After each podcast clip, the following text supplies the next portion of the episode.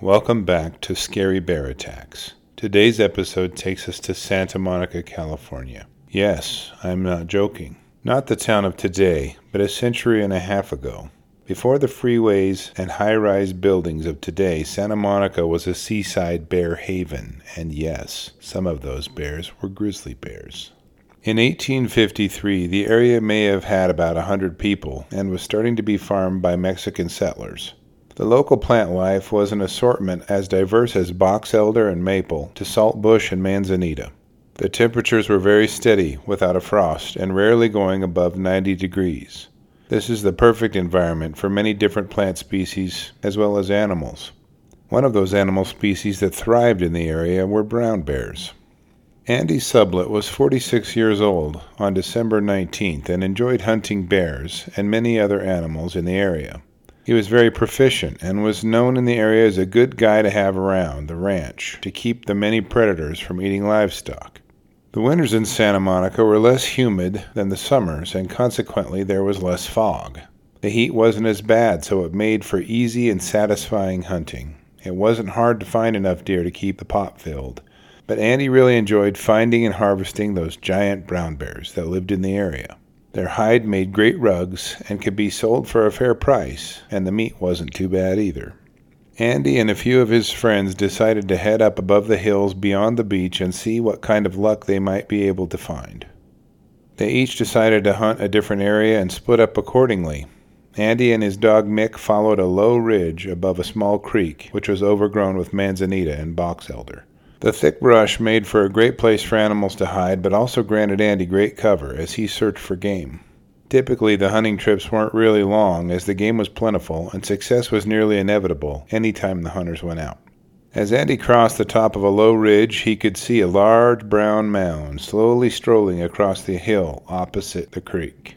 The hillside was covered with a new crop of clover, which the bear was munching a path through. Andy knew this was a great opportunity to harvest a large animal that would provide a lot of meat and a great hide, so he crept into shooting position and began to aim for the bear's vital area. He rested his rifle across a tree limb for support and fired. The bear immediately tossed and turned in pain, then dashed into the bush, where Andy could no longer see him. Mick bolted down the hill and immediately started barking at the bottom of the draw.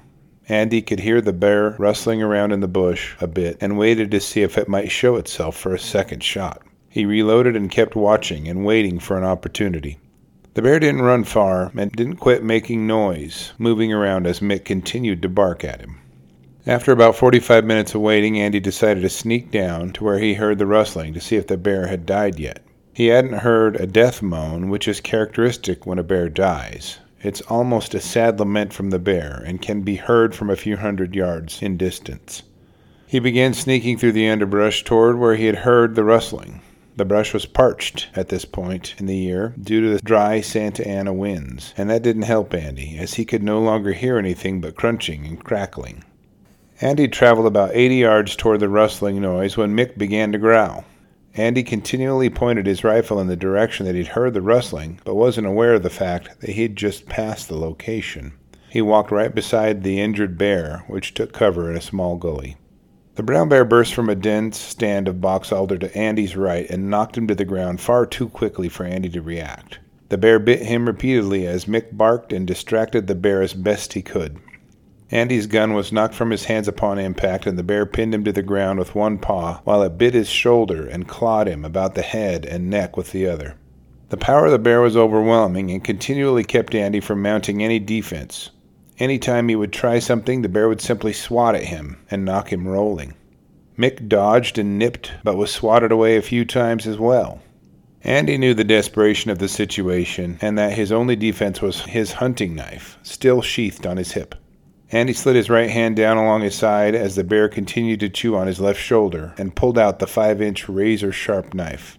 Andy began plunging the knife into the bear's ribs at first, over and over, hoping to stop the attack.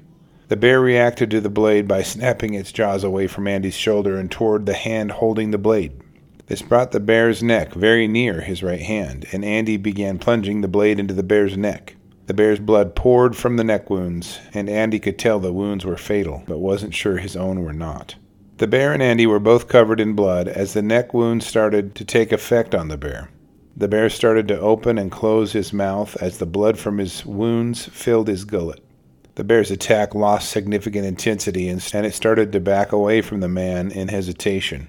Andy watched as the bear first sat down on its rear, then slowly laid down as the blood pooled around it. That is when Andy's dire situation dawned on him. He began assessing his injuries and knew it was not good. He had deep wounds from the bear's claws on his neck and chest. His shoulders were bitten thoroughly and clawed up as well. He wasn't sure where his rifle ended up, but he knew he didn't have time to find it. He slowly got to his feet and fought off dizziness due to the blood loss. He strained his voice, calling Mick to follow him, and slowly limped his way up the small hill above the attack site.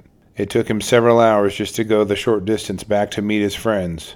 They were horrified to see his wounds and were surprised he made it back to meet them at all. They helped him back to his house, and a local doctor was called to his home. His injuries were bandaged and cleaned. Andy struggled to recover for seven days, but his wounds were too much.